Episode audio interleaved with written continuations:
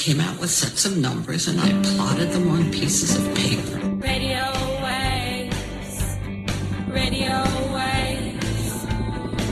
She sees radio waves, radio waves. Astrophiz brings the news. Arrays and dishes give different views. Are you confused? Radio waves, radio waves, radio waves. She sees radio waves, she sees radio waves.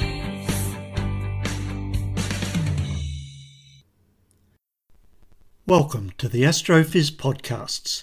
My name is Brendan O'Brien, and as we announced in our last episode, we're moving into a monthly format for 2020, so this is our March episode. We're starting each episode with a community service announcement. First of all, wash your hands very well and often, and isolate as much as possible as we work our way through the coronavirus crisis. Also, climate change is real and accelerating, and we need to keep coal in the ground and urgently transition to renewable energy sources. See what you can do to influence your local politicians to develop planet-saving policies. In each episode, we speak with a special guest in the fields of radio astronomy, optical astronomy, space science, or particle physics. Now, this is a very special episode for us. This is our 100th episode. So we're making this a guest interview only episode, and so I'm not going to give you a news roundup report, and Ian Astroblog Musgrave won't be giving you his normal What's Up doc session. That will come back in our next episode for our April edition. So in the meantime, if you need to know what's up in the evening and morning skies, go to Ian's Astroblog site. He puts up weekly observation notes, and you can also find his Southern Sky Watch, which gives you a summary for the whole month. So in short, just go to your favourite search engine and put in Astroblogger or Southern Sky Watch, and you'll get it straight from Ian.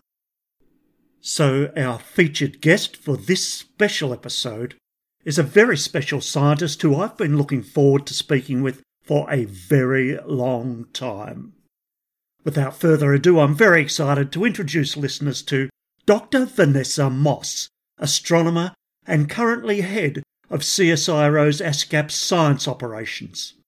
CSIRO is Australia's leading science organisation, and ASCAP is the Australian Square Kilometre Array Pathfinder Radio Telescope Array in Western Australia. Here we go.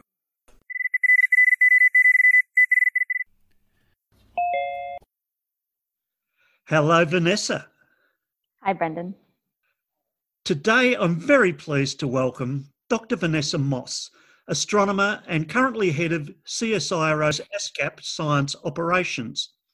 ASCAP is the Australian Square Kilometre Array Pathfinder Radio Telescope Array in Western Australia. Thanks for speaking with us, Vanessa. Thanks for having me on your show, Brendan. Excellent. Now, before we look at your research and ASCAP, can you tell us where you grew up, please, Vanessa, and how you were first drawn to science? Sure. I grew up in Sydney, in Australia, and I guess from a very early age, I owe a lot to my parents for encouraging me to try lots of different things, all kinds of things, you know, not just science, but just everything that kids can get excited about. One of my first memories is going to probably like an observatory somewhere or a science visitor center and buying, you know, one of those meteorites, the tektite things. I remember doing like a chemistry workshop where we made a rainbow in a cylinder and be thinking like that was the coolest thing ever because you mix like the chemicals together and because of densities, things line up and then you get this awesome rainbow. Just like lots of things like that. I think being curious about things, being encouraged to ask questions and find out how things worked. And obviously when you're a kid, that comes a lot from your parents, people around you. So I owe a lot to them for really encouraging me to be curious about the world. Cool. So please tell us a little about your school days and those early ambitions, and how did those ambitions evolve? Well, I guess I liked doing lots of different things. I definitely, wasn't set on being a scientist. I liked arts, I liked history, I liked geography, all kinds of topics. So I think this is something that was true at high school. It definitely carried over a little bit into uni. I wanted to do everything, all the different things. Yep. So I had a lot of mix of different subjects at high school. In, I guess, the critical years, so like year 10, 11 and 12, I had a really good physics teacher, Mr. Mani, and I think the core thing he did was make physics really fun, encourage us to just have fun with it. And that had a big influence on me and ultimately affected my decision to do physics at university. But, until that time, I actually wanted to be a children's book writer, most of all. I wanted to do a Bachelor of Arts in Media and Communications. It's very different, the paths you can take, because of the people who influence you and encourage you to be interested in different things. And I think astronomy is just one of the many interesting things you can be doing in the world.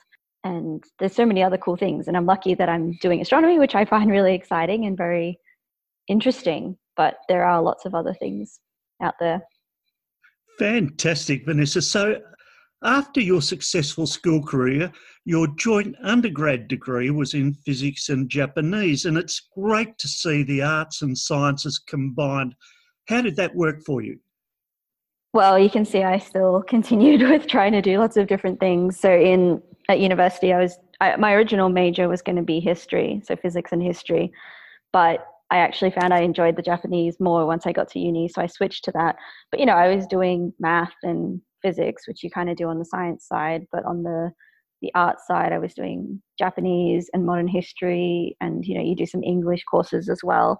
So that was actually really nice. It was nice to have this good balance between subjects. If I was sick of equations in physics, I would switch to memorizing kanji. I could just mix it up. That was fun. And it was a good range of topics as well.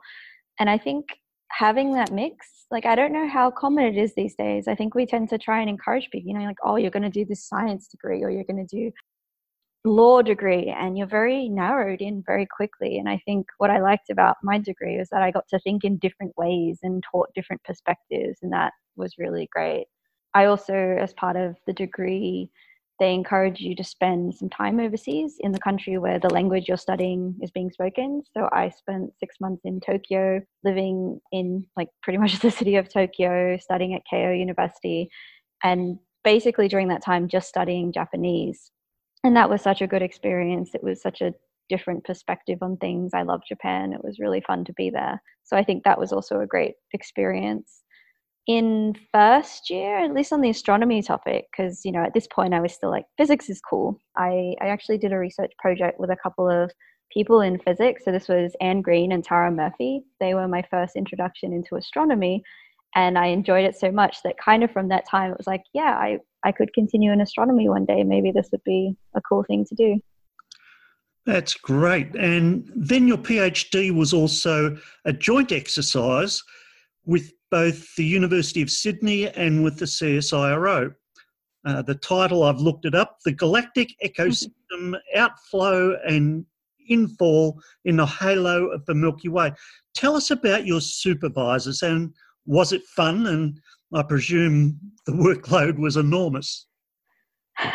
Well, it's funny you say that actually, because I think the year that was definitely the most workload was honours, which is what you do before the PhD. And that's where, you have 1 year at the University of Sydney and you're balancing all of these quite advanced topics and coursework against a project that you also have to do and present at the end. So I think actually the PhD in comparison, where you do a little bit of coursework, but then you kind of just are mostly focused on difficult but long-term research questions, is quite different in comparison. So that, there were times where it was pretty busy or crazy, deadlines, But in general, I actually found the PhD was like not as stressful as honours, where everything was really condensed. So my supervisors for the PhD were Tara Murphy, who had been my honours supervisor, and Naomi McClure-Griffiths, who was based at CSIRO.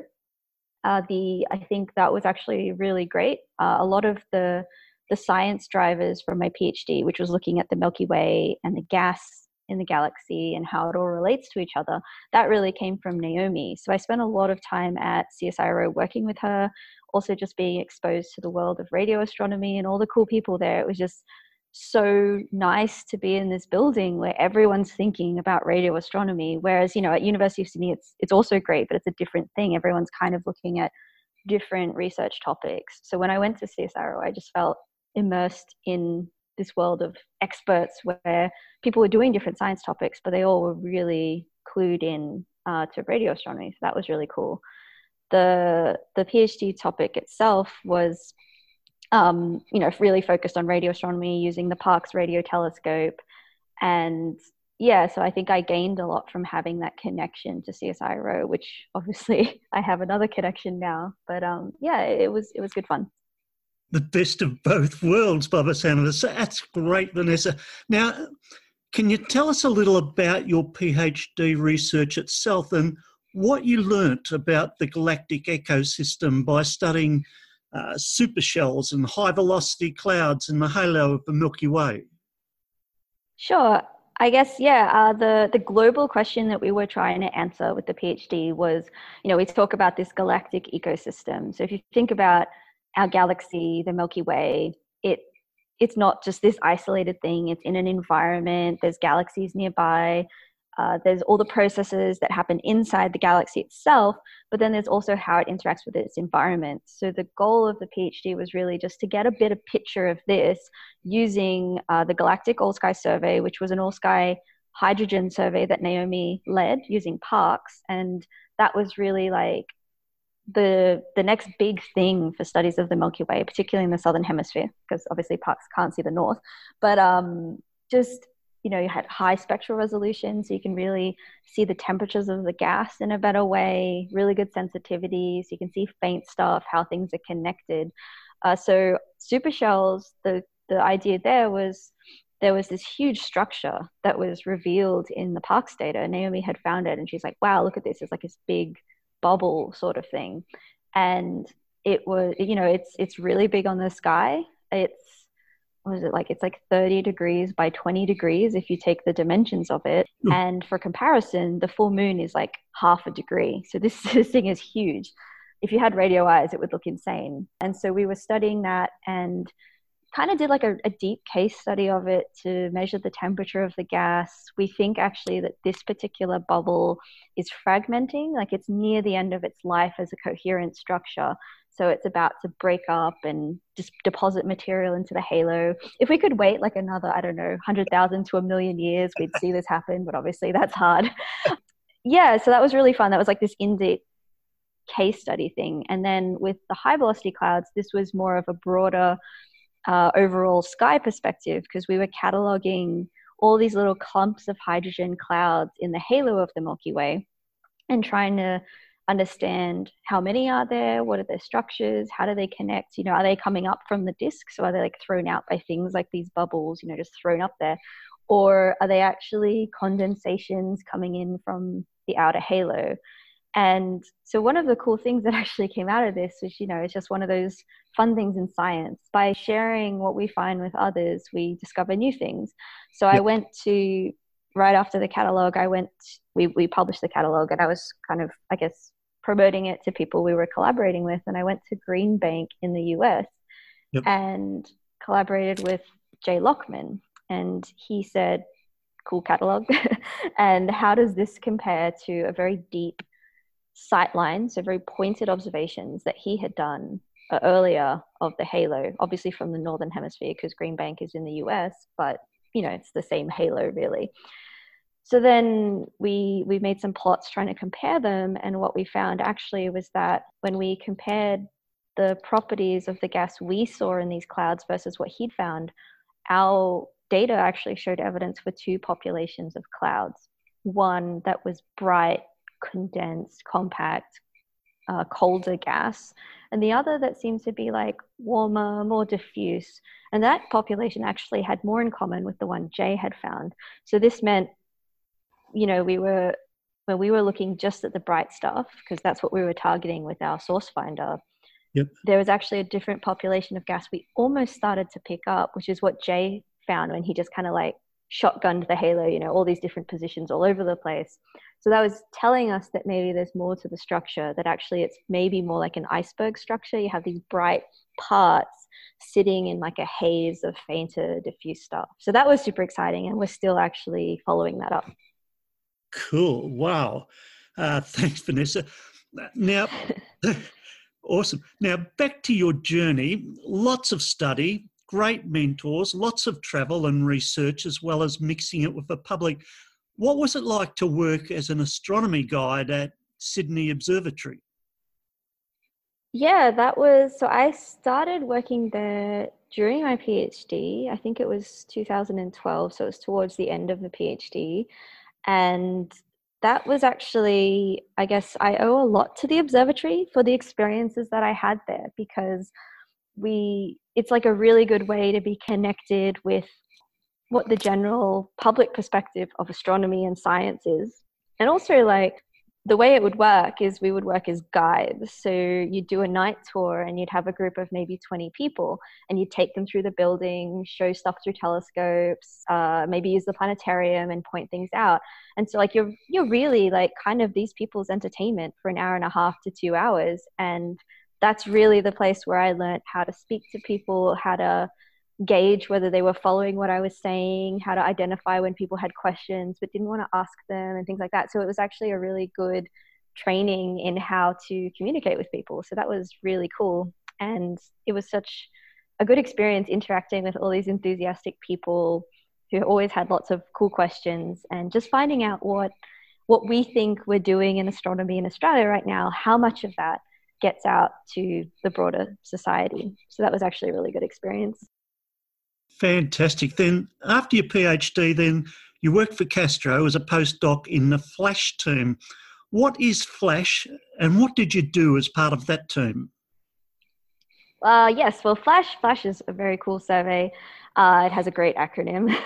It stands for the First Large Absorption Survey in H1, or hydrogen. So this is neutral hydrogen, the same stuff that I was studying with the Milky Way, but obviously across the universe now instead. So this project is one of the ASCAP surveys, specifically targeting what we call H1 absorption, or hydrogen absorption. And what this means is that we use distant black holes that are very bright in radio emission. We use those as kind of like lighthouses to illuminate gas along the line of sight. And it does so because if the gas is in front of it, it kind of shadows that black hole. So you see this absorption dip.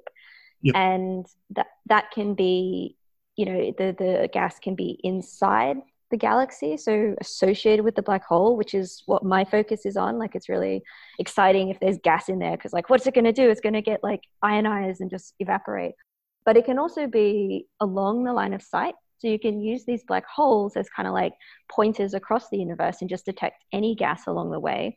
And that kind of tells you about the distribution of gas in the universe. So how is it evolving? What's it like, you know, 8 billion years ago versus 2 billion years ago? And how has it changed in between? And that's obviously really important in understanding how we got to where we are today and what the implications are for further evolution of our universe. And so there's like lots of really cool big questions that we can answer with FLASH. I was working with, so we have two PIs, Elaine Sadler, who's based at University of Sydney and CSIRO, yep, and James Allison, who at the time was, I think he was at CSIRO, he's now at Oxford, and so they're still leading the survey. We're still all working together, searching for gas. As part of my postdoc, I did lots of different things. Having been previously a galactic person, I had to learn about redshift and this broader universe, and, you know, look beyond the Milky Way for the first time. So that was a cool experience.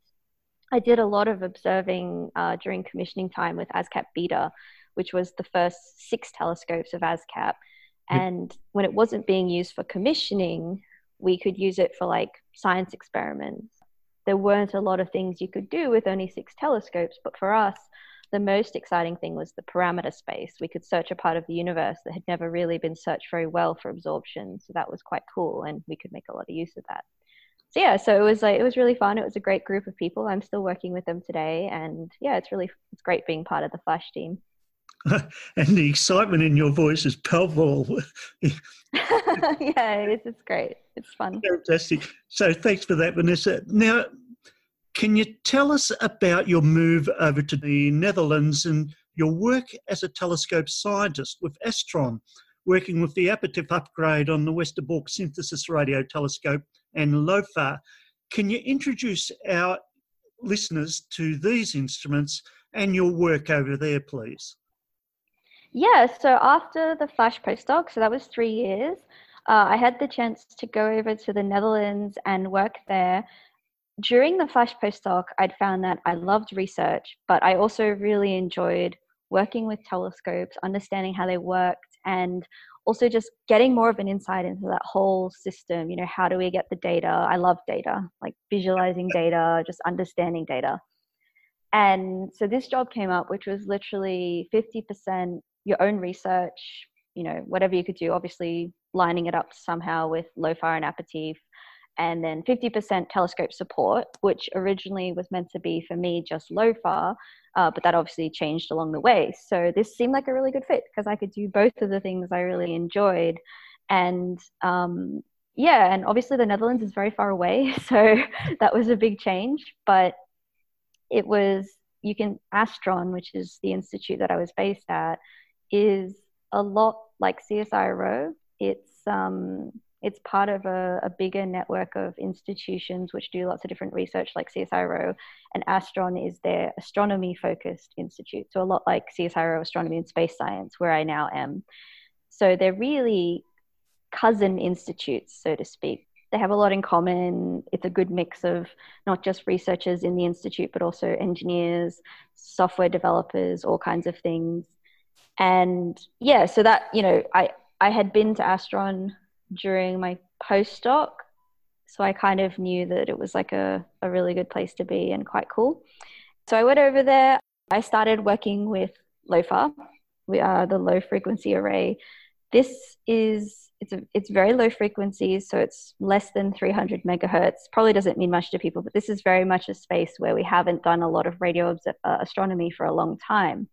And it's like next level stuff because they have these stations of little dipoles and antennas across the Netherlands, but also across Europe. So at the moment, I think there's 52 stations, which is like 14 international stations. And maybe it's 53 now because did Latvia come online? Anyway, there's a lot of stations. Yep. And you kind of work them all together. So the one of them's like the furthest to the west is Ireland right now, and I think the furthest to the east is Latvia or Poland. I think Latvia is more east. So yeah, you have these huge baselines, like the, you know, those stations are all working together. It's pretty crazy. So I worked with that. I was doing a lot of different things. I developed an interactive map for visualizing LOFAR, which helped people like kind of understand the scale and diagnose problems and things like that. Yep. You know, just supporting observations, learning a lot about how LOFAR worked. And then I'd been there about 3 months or so when there was this push from the institute to really like consolidate some effort on Appetif, which is, so the Westerbork Synthesis Radio Telescope dates back to 1970. It was one of the first interferometers. So, you know, using dishes that talk to each other. Yep. To resolve structures. It was one of the first in the world. And it's a very good, stable one. So it's been operating for so many years. So they wanted to upgrade it in a very similar way to ASCAP. So putting what we call phased array feeds as receivers on the dishes, which allow us to see more of the sky at once. So you can do surveys a lot quicker. And it's just a really cool technology that we're only beginning to explore in earnest right now. So they're upgrading it to Appetif, and it was in commissioning mode. And so I was, I guess, drafted, so to speak, as part of that effort to really contribute whatever I could to helping with commissioning and getting it on sky for full surveys. So I kind of thought of myself as like, I was like Betsy Adams, who was leading the imaging survey effort. I was like kind of her mercenary. It's like, do whatever you can with your Python skills and coding and everything to help the operations go smoothly. So that's where I started. And then towards the end of 2018, took over the management of the operations side to just overseeing that whole process during commissionings and getting on Sky. So yeah, so it was really fun. It was, I learned so much, and it was such a different world to be exposed to so many different things going on. And like all the skills I had going in, I came out of it with even more skills and more experiences, which were really great. That's fabulous. Let's expand on that a little for the early and mid-year astronomers who are listening, Vanessa. Could you tell us what it's like to work internationally as an academic, as a researcher, and what it was like to live and work in the Netherlands, for example? Yeah, I guess going over, I didn't know that much about the Netherlands. I obviously knew it existed. I had been there and I liked it. And I was like, this is a cool place. I mean, there's a lot of cool places in the world, obviously. But my experience there was it was really great. It was a very different culture in some ways, but actually there's a lot of ways in which it is similar to Australia. I think people think, for example, if you went to the United Kingdom to work, it's like, oh, well, you know, the convicts came from there, so you must have a lot in common. But I think actually in Australia, we are quite direct as people, right? If we disagree with something, we'll say, oh, I don't think we should do it that way. And in the UK, there's kind of a culture around saying that in a very polite way, which we don't have in Australia. So it's very easy to offend people in the UK if you're not careful. Right. The Netherlands is kind of next level directness. You know, I was kind of told going over, just be prepared for people to tell you brutally honestly what they think about an idea or how something's working or all kinds of things. And yeah, so I think I actually really appreciate that. I like that it's a society that is capable of being brutally honest with people around it, but also with itself. I think that helps in some ways. So that was just an interesting thing that I learned about the Netherlands being there. I found Astron itself very welcoming. I was, you know, you spend your entire career in Sydney and then you go over not just to a different city in Australia, but somewhere on the other side of the world, and no one really knows you. You're like, okay, how's this going to work? I don't have that network of contacts that I know in Australia. I know so many people in the Australian community now, but I guess I was lucky that there were some people I knew. One of my friends who had been a PhD student at a similar time, he'd actually gone over there. So, you know, we did have some people we knew. I went over with my partner. That was really lucky because I think, you know, it's probably a very different experience if you go, you know, if you're trying to either do a long distance relationship and you're in a new place by yourself, or, you know, you just don't have a partner, and it's just very different. And I was lucky because we could have all these shared experiences and adventures together. So that was good. But yeah, I felt at home in the Netherlands very quickly. And at Astron, I got to know a lot of the institute and everyone was super friendly. So I really liked that. And I appreciated that I got this very different non-Australian perspective on astronomy, on the world. It really changes the way you think about things. So I think it's a great, I guess, benefit of what we get to do as academics is travel the world and get these experiences. Fantastic. Talk about stepping out now. In the middle of last year, you returned back to Australia to take up the position as head of ASCAP Science Operations at CSIRO. Can you tell us what this work involves, please, Vanessa? Yeah, so, I mean, I guess that's like kind of the main title. I do a lot of different things, so I can cover a little bit of that. As part of that role, so that's obviously working directly with ASCAP, I kind of see my realm, the realm I operate in right now, as everything from what the science teams want to observe. So they have, you know, the surveys, the specifications, this is the data, or the specifications for the data they expect to come out at the other end. So I have those as inputs. And then obviously we have to schedule them. We have to make sure the system's working properly, that it's like stable, that kind of stuff. And then you observe these science targets, and then they get recorded and sent to the Ingest cluster, which is at the Pawsey Supercomputing Centre. Yep. So my space where I have to make sure things are going well is pretty much that realm. So from specification until ingest. And so that's where I spend a lot of my effort, which involves working with the engineers on site at the Murchison Radio Observatory. That's really great. Working with people who are based in Geraldton, which is the closest kind of CSIRO outpost to MRO, people in Perth, people in Sydney, engineers, software developers, technicians, all kinds of, and scientists, obviously. So all kinds of people. And it's like a really good, I don't know, it's nice to be at the center of all this multidisciplinary work. I really enjoy that. And so, yeah, so I guess as part of my role, not just doing it, but also thinking about how do we do it now and how do we want to do it in future to make it better, you know, when we transition to full operations. So we also have this project that's been running since I guess about October last year. Yep. It's called ASCAP X, which is like ASCAP X standard. I think that's what it stands for, but it's just ASCAP X. And this is not just, you know, it's adding some of the core functionality or new features that we still need to do the surveys properly, but also increasing the stability, reliability of the system so that we can actually transition effectively into full operations after the current period we're in, which is pilot surveys. So I'm involved in that. I have this really cool title. I'm the product owner for Earth. So it sounds awesome, I think. Earth, it's a cool title. We also have air and fire. The product owner for Earth is responsible for representing what we would call the client needs. So these are the scientists or the customers, scientists, to the team that's kind of, I would guess, the hardware. So it's hardware and software stuff that's dedicated to operations, whereas air is more focused on processing, supercomputing, like that aspect. So that's my realm. And I'm also like developing stuff for that. So trying to develop more plotting techniques that help us see the data quality, all kinds of things. And just basically trying to prioritize things so that what we actually develop is of the most use at the most time. So that's really cool. And that's been a fun process. I was in Perth right now. I'm in Perth right now to get more training on how best to be a product owner. So how to actually do this role.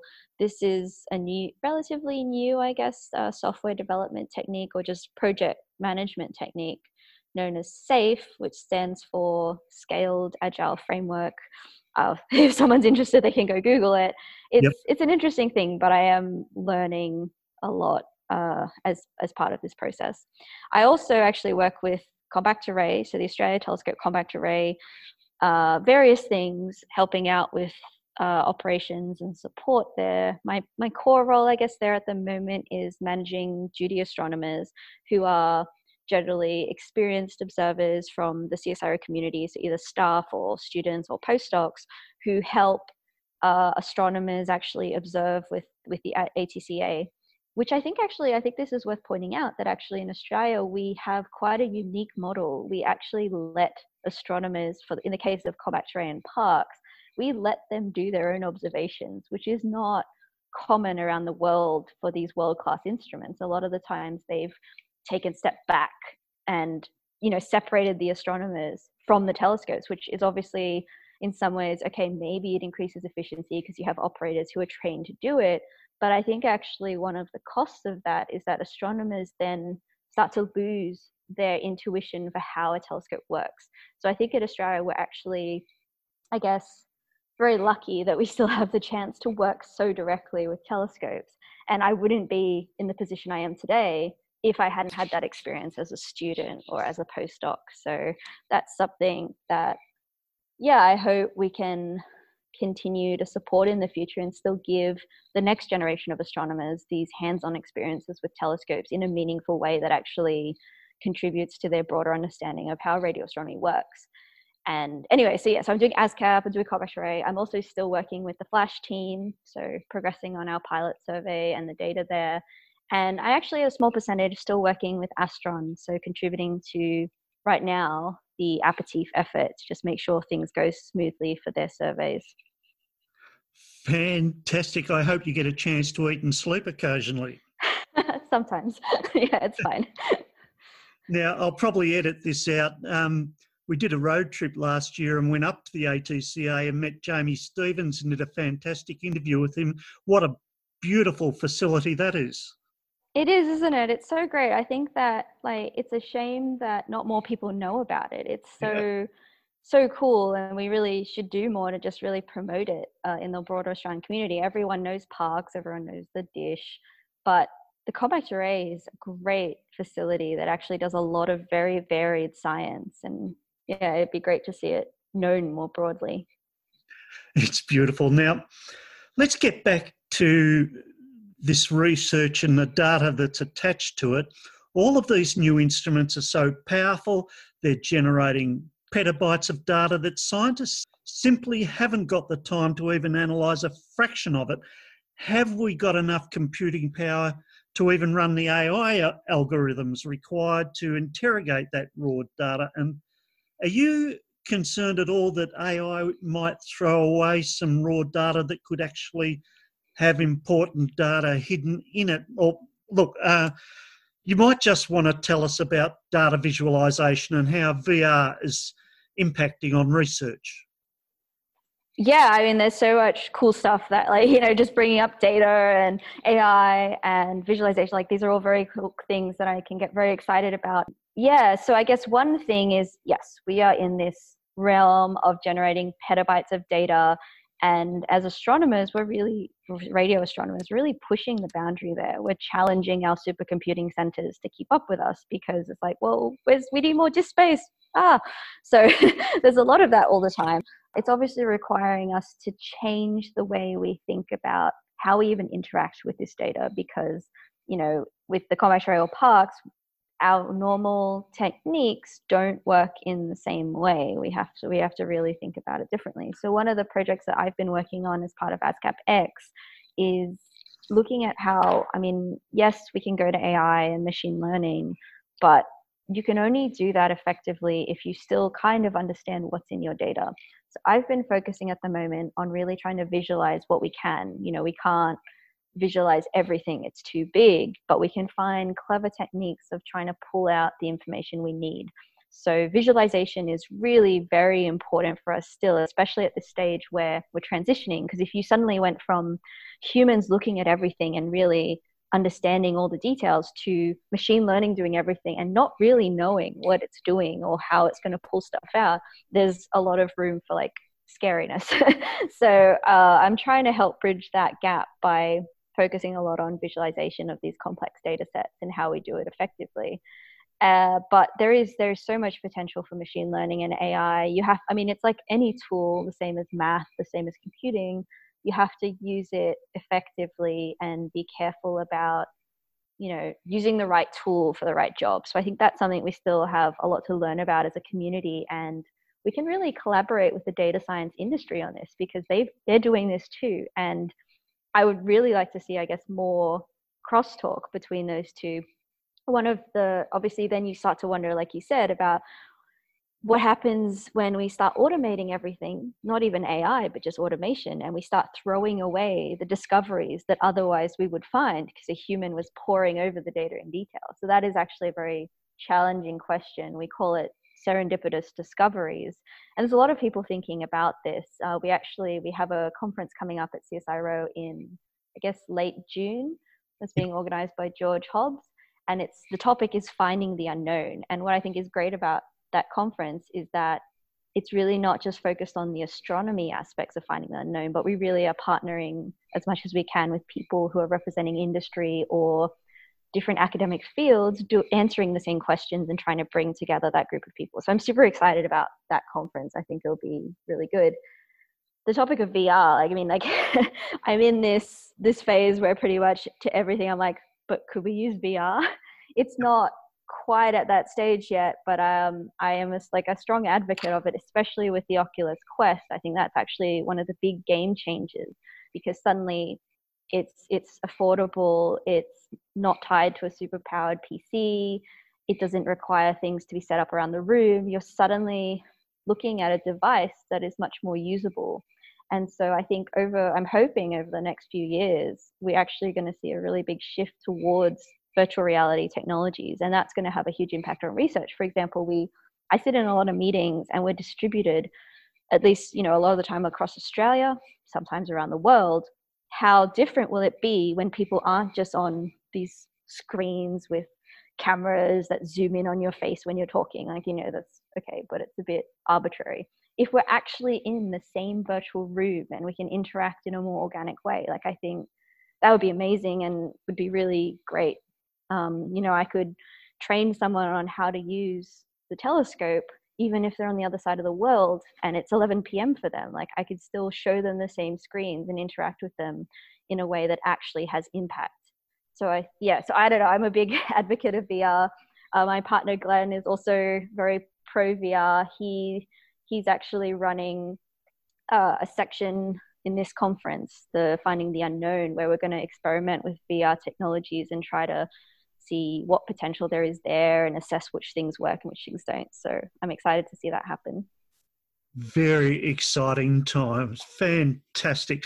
Now, let's go back and talk a little bit about your own Milky Way halo research, or the CFOG project, or perhaps more generally, what is your most puzzling, challenging, your most enjoyable research, and what you hope to achieve with the projects that you're currently working on? Yeah, that's a good question. I guess I do try to do a lot of things still. So I am still kind of in parallel continuing some of the Milky Way stuff and some of the FLASH work. So the Milky Way research, our current phase is we designed a survey to do with Parkes that was similar to what Jay had done. So this sensitive sightline survey, we called it SWISH, which I think is a great acronym that stands for Survey of Weak Intensity Southern H1 or hydrogen. Yep. And we surveyed we had something like 300 hours pointing at different places in the sky. We're still trying to understand the data. The calibration of that is a little bit challenging, but from that data, we'll be able to say more about this iceberg structure and how it matches what we see. We have some of our sightlines are aligned with targets that a collaborator in the US has pointed out with the Hubble Space Telescope, looking for UV absorption lines. So we'll bring that together. So that's kind of progressing. The CFOG project, I mean, acronyms, you must have seen a lot of acronyms in your podcast series. CFOG is studies with eROSITA and FLASH, so the "and" is capitalized. That's the only thing I'm upset about, of obscured galaxies. So CFOG is a collaboration that we have between ASCAP, the FLASH team, and the eROSITA German team, who are based near Munich. Yep. And we in Garching.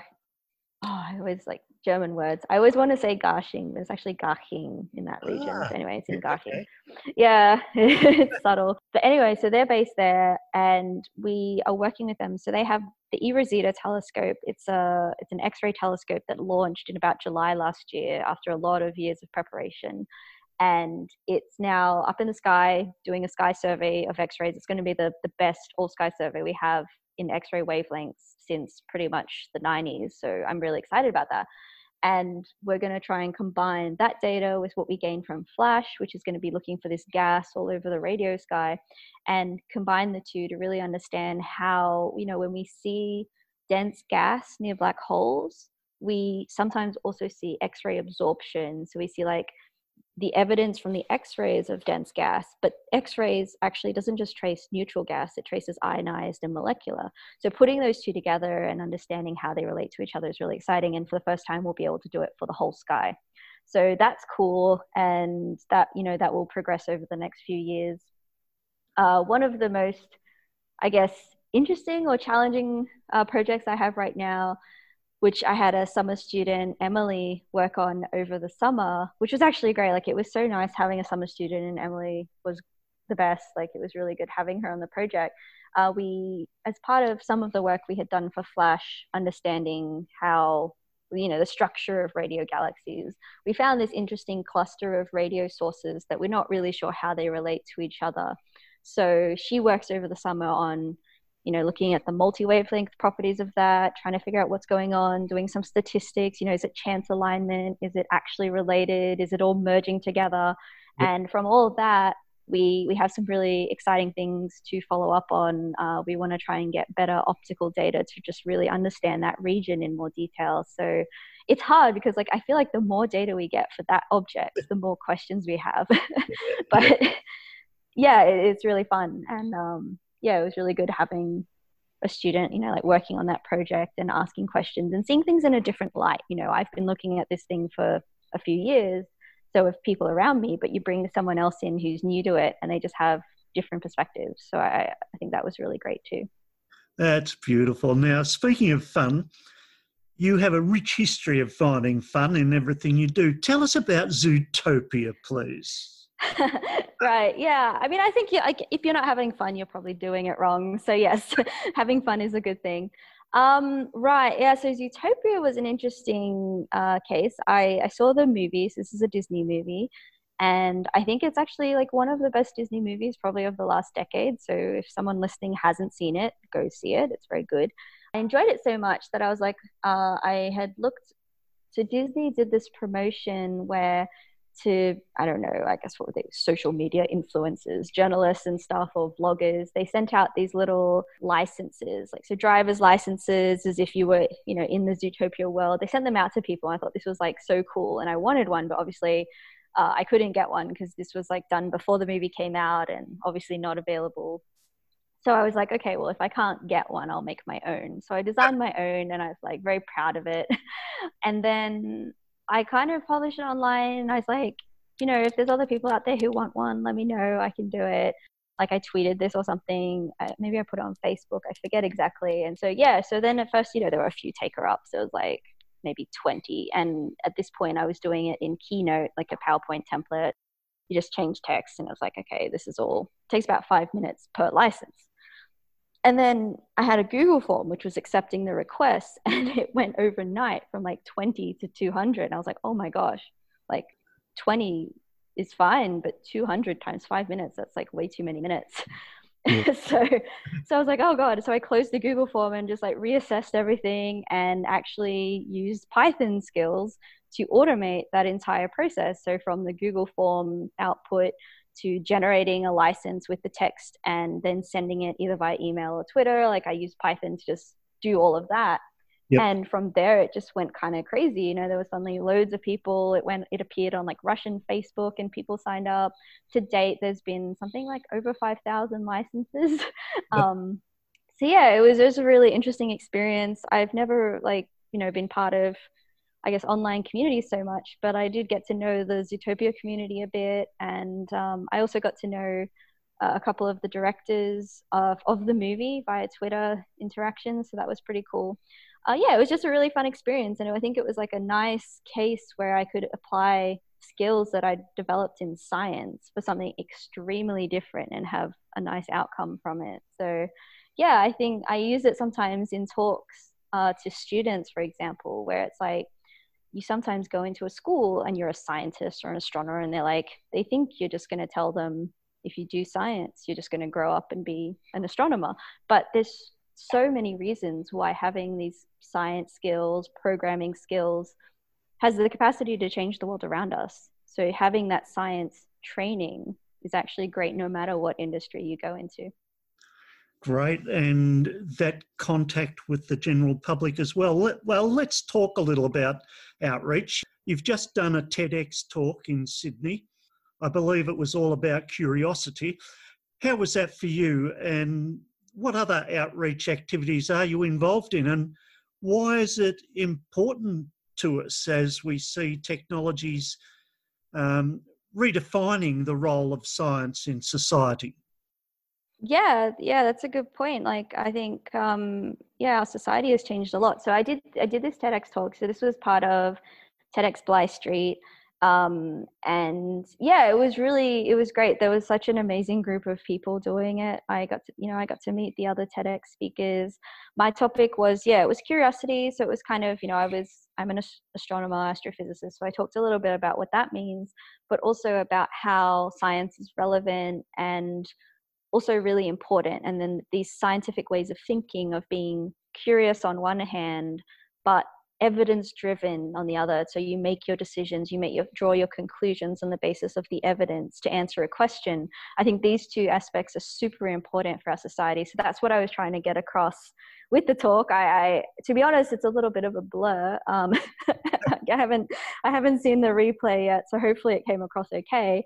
But yeah, I think the TEDx experience was interesting. I've done a lot of talking to media or outreach and things like that, and talks obviously as part of astronomy, but this was a very different thing. It was, you know, I had 8 to 10 minutes. That was the time slot that we were told.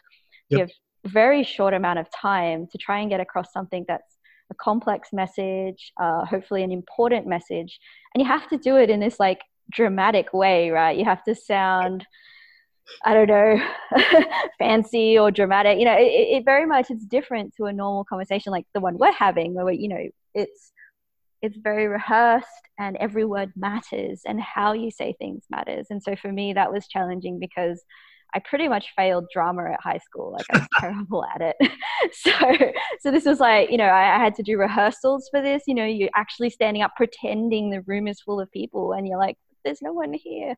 So that it was a great experience. I enjoyed it a lot and I learned a lot from it, but I definitely wouldn't sign up to do that as like my full-time job. That it was hard. It's different. So yeah, so I think it's, in terms of outreach in general, I try to do as much as I can, you know, just talking to people. I've realized over time, we talk about in science, you know, we want to reach out to people, encourage people into STEM careers, and that's obviously something we're doing, investing a lot of effort in. But there's also this notion of generally increasing the scientific literacy of society and of the world. And I think that's actually one of the most important things that we can spend some efforts on in outreach. That's what I try to do as much as I can, because there's this, I guess, notion people sometimes have. They're like, oh, you know, science is so hard, it's so distant. And as long as people think that, if they think that science is something that scientists do and it's not relevant to them, then they're not gonna vote for science. They're not gonna think scientifically or realize that science is important so much to our everyday lives. So what I try, you know, what I really want to do in terms of outreach is reach out to everyone, not just the people who already support science or, you know, go to every cool science thing they can, but yep, the people who really just don't think science is for them, because it is. And so that's, I hope, somewhere where we can make a big impact over the coming years, is just, you know, imagine in Australia where everyone's like, yeah, science is awesome, it's the best thing ever. Like, that would be the dream, right? If everyone really appreciated that. So yeah, I don't know, I'm always on the lookout for more things we can do. I think like what you're doing as part of your podcast is great. There's, everything helps, you know. The more we have the science message out there, the more people have the chance to realize why it's so relevant, the better. One of the things I do semi-regularly, I guess, is I talk to Richard Glover on ABC Drive. Yep. And that's been a really great experience because they have this session called Self-Improvement Wednesday. And basically you have something like a 10-minute slot to talk to Richard about something that is self-improving. So something where people will learn something interesting. And I think what I enjoy most about that is I have some flexibility in picking a topic that I think is important and also possibly interesting to people, and then going with that. So, you know, often when we talk to the media, it's about a topic that is, I don't know, important right now. So like a lunar eclipse coming up or some big discovery like gravitational waves, you know, it's very topic focused. Whereas yep, this is more flexible. I can just think, oh, hey, it would be really cool if more people knew about Ruby Payne Scott. Let's talk about Ruby Payne Scott. So yeah, so I think that's what I really enjoy about that particular aspect of outreach, is having some, I guess, influence in what we talk about is really good. But yeah, the main thing, I think, outreach, what I hope, at least with the things I do, is to really convey this message that we're kind of all in this together. There's a lot of global situations where we really are in this together. And I've benefited so much from this scientific thinking, scientific approach to life, and science is for everyone. And that's what I hope to get across. Yeah, fantastic. We're big fans of citizen science, but that's another topic again. So thanks, Vanessa. Yep. Is there anything else that we should watch out for in the near future? What are you keeping your eye on? Well, obviously ASCAP. It looks like, are you working today, ASCAP? But yeah, I think in terms of at least the things we've discussed, I think over the next 6 months to a year, we'll start to see some of the pilot survey results from ASCAP coming out. So that'll be pretty exciting. And it's really the first case where all the different survey teams that want to do science with ASCAP have this subset of data where they can do really cool things. So the stuff we've heard so far is that it's just the data's great and there's lots of cool things coming out. So I think that'll be great. The Square Kilometre Array, which I'm sure you've covered in other podcasts, that's should begin construction, I guess, over the next couple years, year or so. So that project will really start to ramp up and be very significant over the next decade as, you know, antennas start to get out on the ground and built and commissioned. So, and CSIRO is a big part of that. So I think we'll see a shift in CSIRO's focus as that begins to happen. And obviously, you know, continuing to make sure that ASCAP is running smoothly and transitioning to full operations properly. So yeah, I think there's a lot of cool stuff that's going to come out of radio astronomy in the next year and especially coming years. So people should keep an eye out for that. It certainly is a golden age for radio astronomy. Well, thank you so much, Dr. Vanessa Moss. On behalf of our listeners, it's been really fabulous speaking with you, and a special highlight for me because I've been looking forward to speaking with you since episode 1 back in 2016. Thanks. Oh, wow. You're very generous with your time. Thank you very much. Thank you. Thank you so much for having me on. I'm glad that I could be part of this and we could have this conversation. It's been a lot of fun. So thanks for having me. Thanks, Vanessa. Farewell for now. Yep. See ya. Talk to you later. So we'll see you in a month's time when we release our next fabulous episode, which features the return of Dr. Ian Astroblog Musgrave.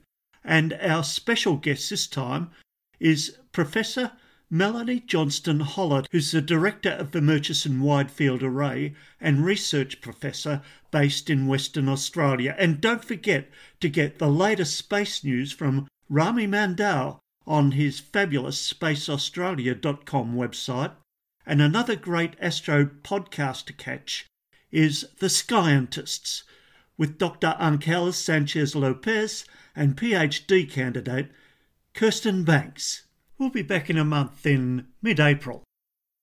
Till then, take care, look after yourself and your loved ones. Radio Wave.